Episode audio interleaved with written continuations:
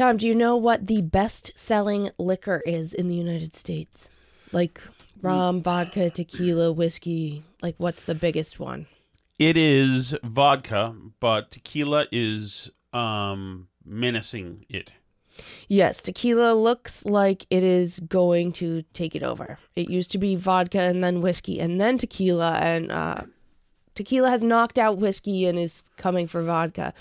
So apparently, margaritas, ranch waters, palomas, old fashions are starting. They're, you know, becoming trendy, and it's leading to tequila being a An old fashioned tequila in an old fashioned. Uh, sorry, a reposado old fashioned. oh, I see. Okay. I don't know what that is, but Okay, so the tequila version. So tequila is first of all, tequila has been reborn. When I was younger, and when a lot of people were y- younger, if you're, it I'm was fifty, Cuervo.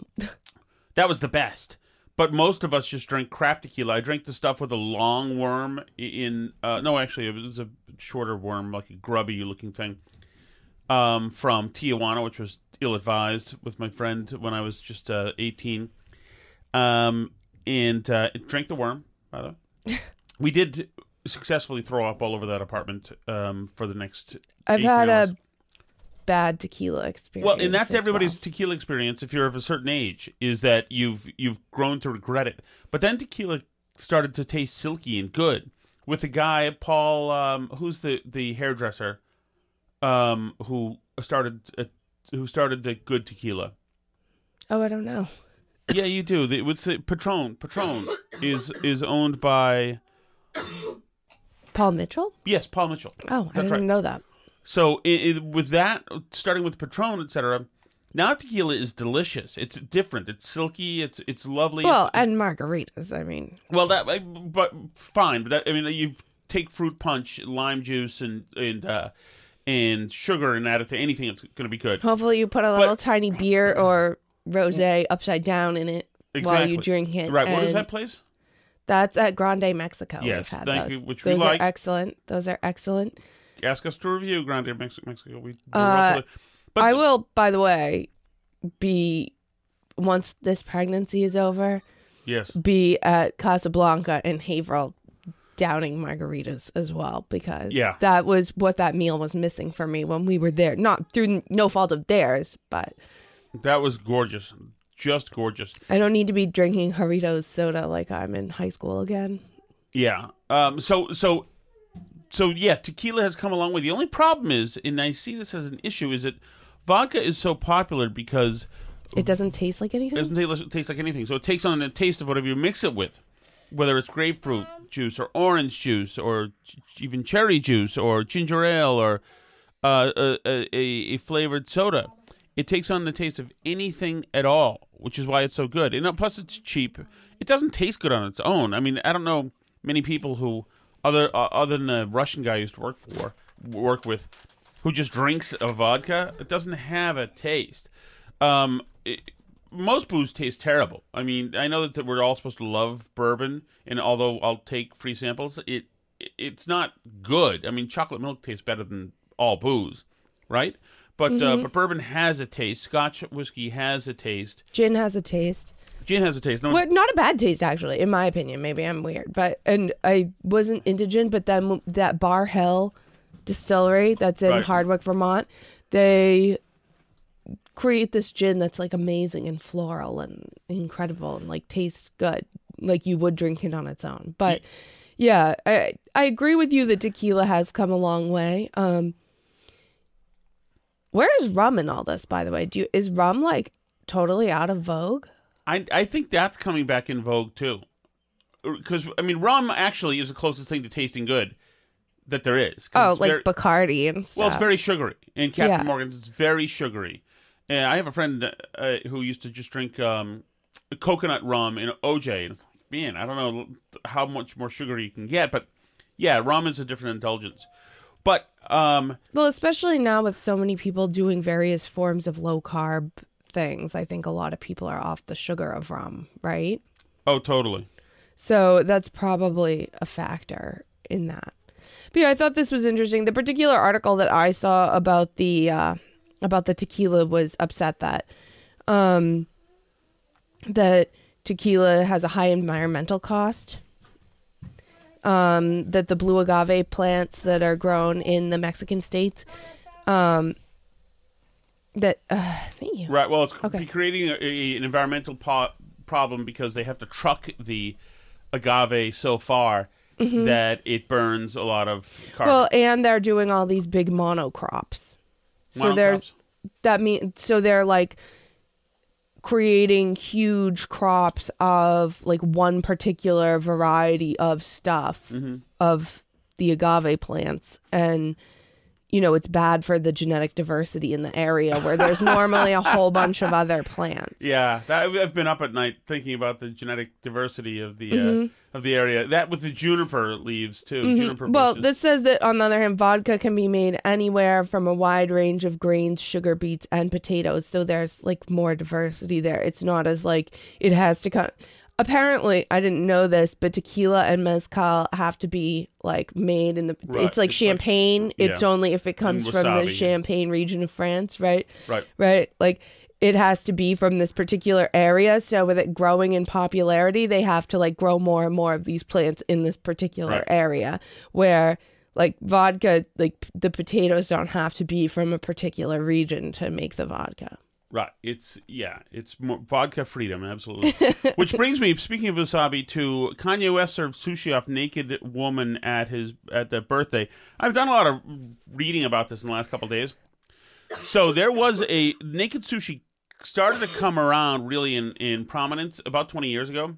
Yeah, there was a Sex in the City episode where Samantha, to surprise her boyfriend, um, made sushi and laid in the apartment naked with the sushi on her, waiting for her boyfriend to come home, but then he didn't come. So Okay. she was just lying there for Okay. hours. So, but what I'm saying is that at the time of Sex in the City, this was already a cultural thing. The Right. naked women and sushi for whatever so reason. so most of the articles I found were uh, like cultural political articles condemning it because it was it was uh, Misogynist? yeah, but also like a it was a back initially it seemed that it was an Asian the, the women are usually Asian which was um was uh like um You're fetishizing Asian women. Right, exactly, and it was using them as a as a tool, etc. It's it was every possible angle.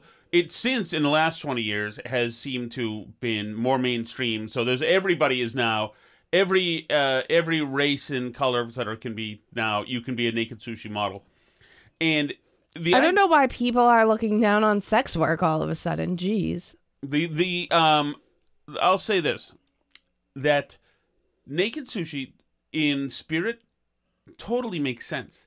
It totally makes sense Why? because Why not naked any other food? I don't understand what's because special sushi about is sushi. a perfect food. It's fresh. It's a temporarily. It's the freshest, most lovely thing you can ever have with a short window. Right. and a beautiful young woman also is a physical um aesthetic perfection with a young window for men it makes sense it just makes sense because you, you have the perfect food off the navel of a perfect woman of a, of a perfect woman it and i don't know if women feel it but maybe they do feel this way. But i, I don't I mean, I like sushi. but it's like you you're a woman so you know how gross women really are. But men you throw a 20 year old beautiful young woman a, a- naked woman there's nothing more pure and fresh and lovely. And that's why it's it's kind of like men's romantic uh, machinations machinations.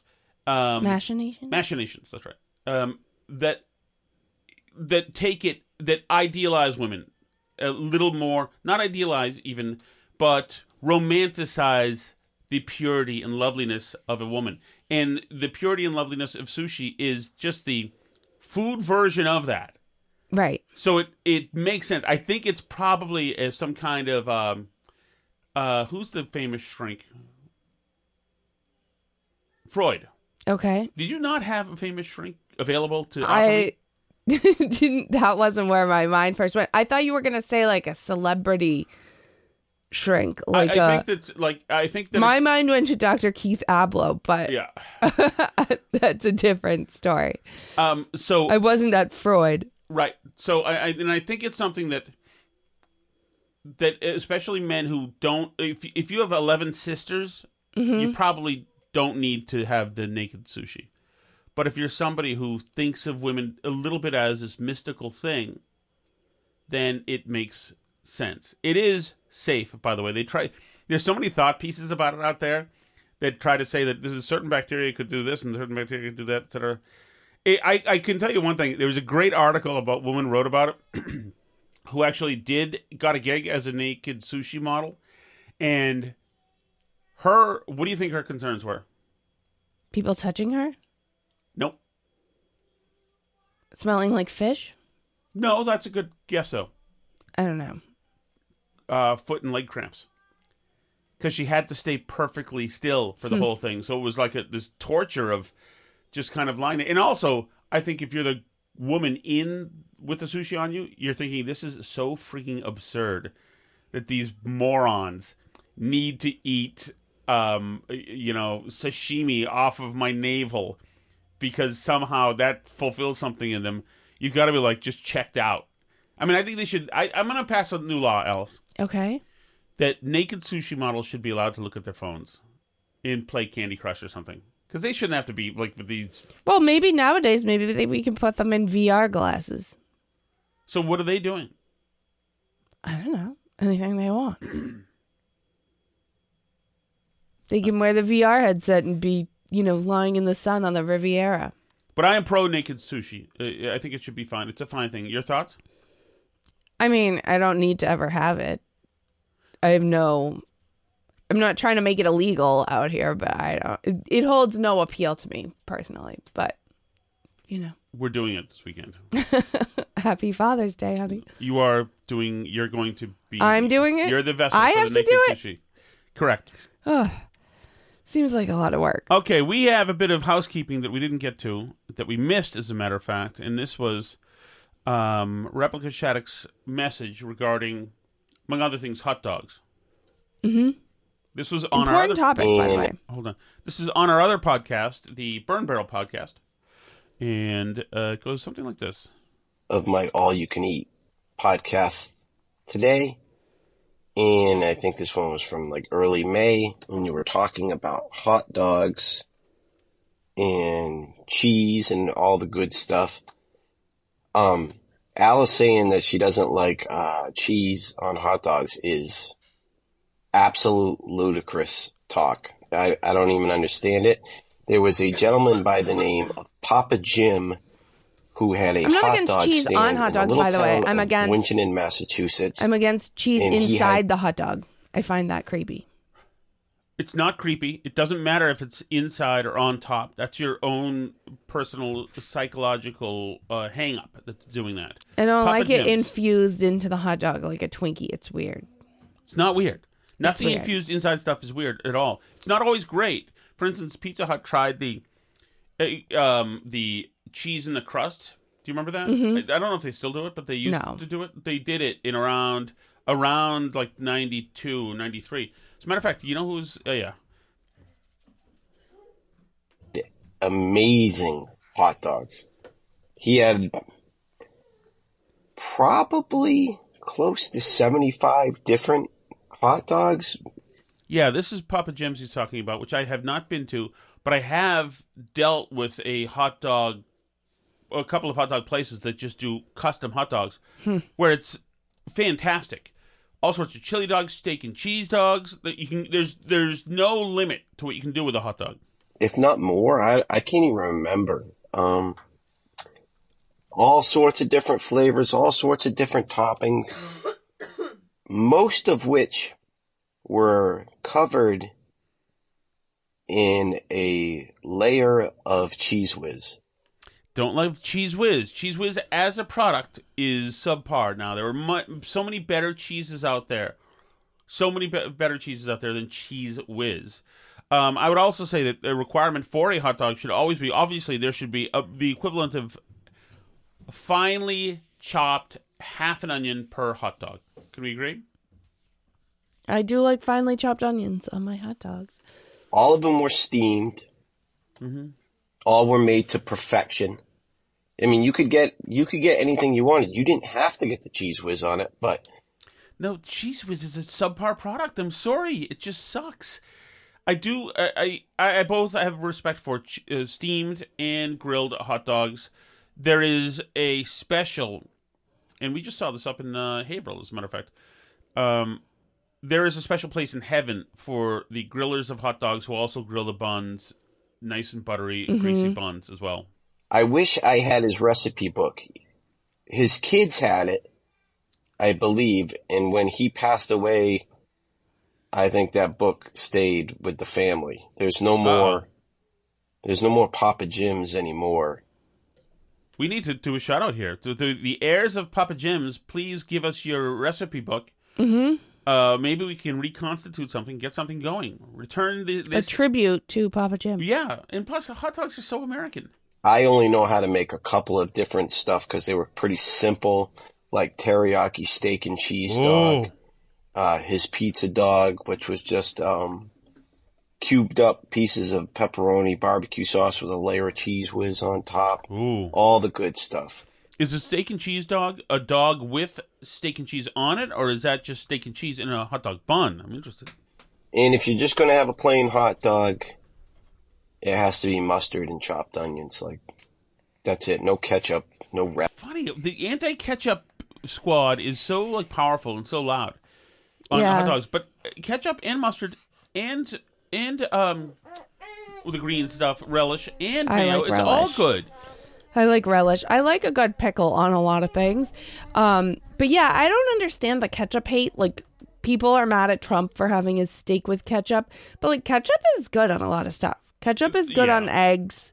It's probably good on Trump's steak, his overcooked Well, it steak depends. too. It's probably I good. assume if but I remember that like on the Phantom Gourmet, them saying if you're between the ages of nine and ninety, you shouldn't eat ketchup ever.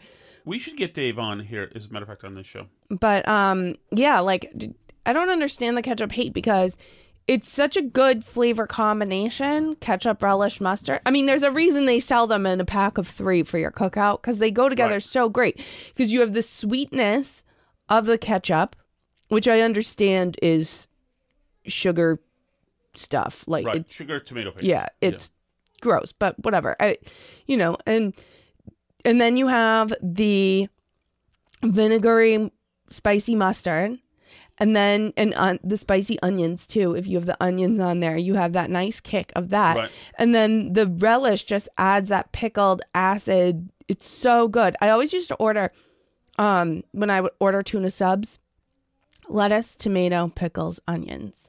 Like the lettuce tomato, just because it always goes on a good sub, but like the onions and the pickle combination, like can't go wrong with that on anything. In I my disagree opinion. with the with the pickles. I don't think it should be on everything whatsoever. Yeah, I like pickles, and I make my uh my tuna salad with pickles in Pickles it. can also. ruin a lot. There should Relish be in onions it. wherever a pickle is in tuna salad. There should be No, onions. pickles go. And in by the way, tuna on the salad. hot dog, the base, much like with a taco, wh- where you start by putting a foundation of cheese on, with a hot dog, the base should be mayo. A globs of mayo should be never the really base. have on the bottom, mayo on the on hot top dogs. is the rest of the stuff. Oh, it's wonderful. Relish. None of that garbage. Mm, no, it's good. Replica. Papa Jim also had, he was an innovator in heat, heat dogs. He had hot ones. Like, and if you, if you ate three challengers, you got your name put on little plaques. Huh. And if you ate, you know, these different hotter and hotter ones, you got your name put on a plaque. And, um, my buddy's friend, my buddy Eric's brother actually ate the hottest one, I believe, like nine times. Wow. Just eating nine hot dogs is hard. He ate nine of these crazy hot hot dogs. And he's still alive today to talk about it. And somewhere his name lives on on a plaque. And he says this is in Winchendon, right? Yeah, so I looked it up. There is a Facebook page for it, um, but it looks like Papa Jim is no longer with us, and the page was last updated by uh, his family members in 2015. that's the last I see on it. All right, I have There. another bit of. Uh, But um wait, I had one more thing Sure. to say about pickles and tuna salad in particular because my beloved relish has been the name has been besmirched and pickles go great with everything obviously. Mm-hmm. Correct. Um but not only do they go great with that and you know that they do because tartar sauce is essentially what you put in tuna salad. It's mayo and relish. it is mayo and relish. That's right. And that's what you put. That's why it goes with fish. So that's tuna fish, mayo, relish. if I were single, I would lick tartar sauce off a naked sushi model's um, navel.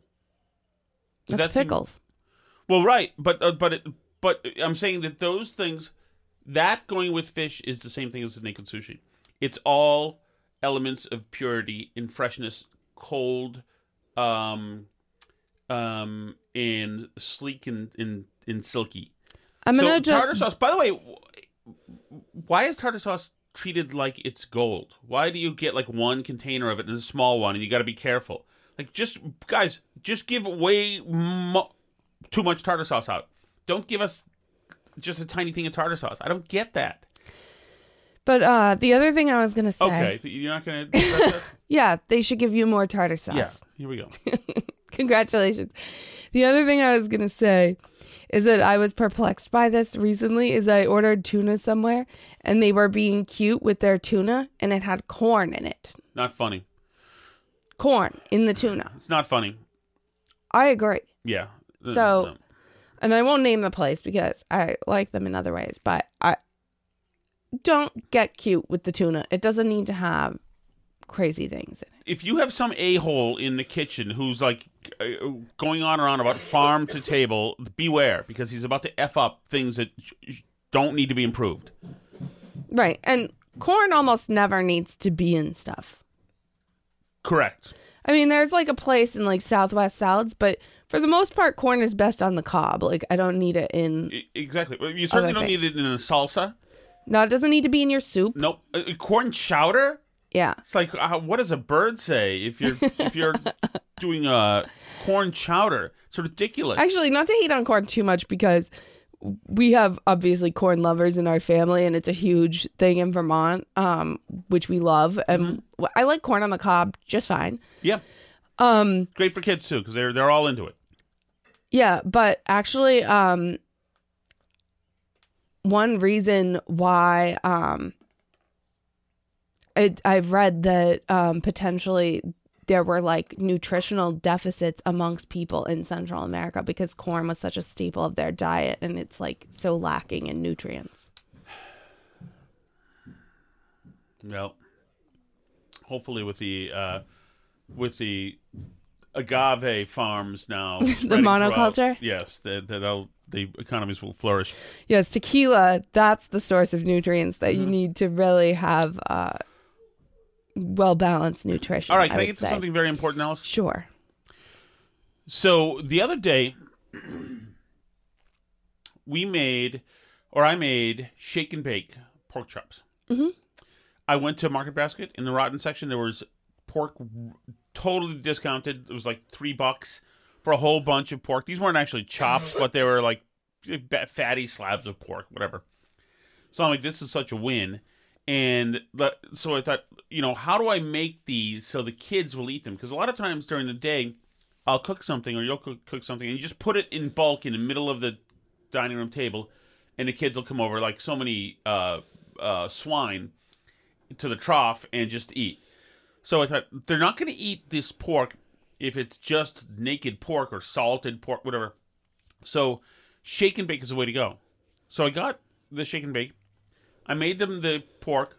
They all initially said we're not eating it. Then they tried it, and because shake and bake is made of uh, like a mixture of like crack and heaven. They loved it, and they rocked the pork. It was a perfect synergy day because I got the cheap pork, the rancid pork. The kids all ate it. Um, we got them all fed, and the shake and bake did the job. It it's one of those things that just makes some transforms something so that you can trick kids into eating it, and it's also just delicious. I ate it too. so, sorry. My original idea for this topic was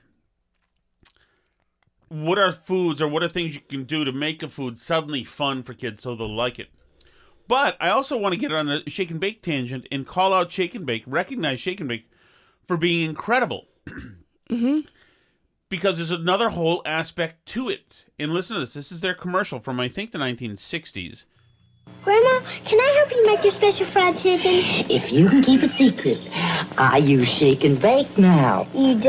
Oh, sure, I'll show you. First we shake, then we bake. Mother, why isn't my fried chicken as crispy and juicy? I want your recipe. Grandma didn't fry. But it's crispy like fried. Can I tell? It's shake and bake, and I help. Shake and bake coating mix. It's better than frying.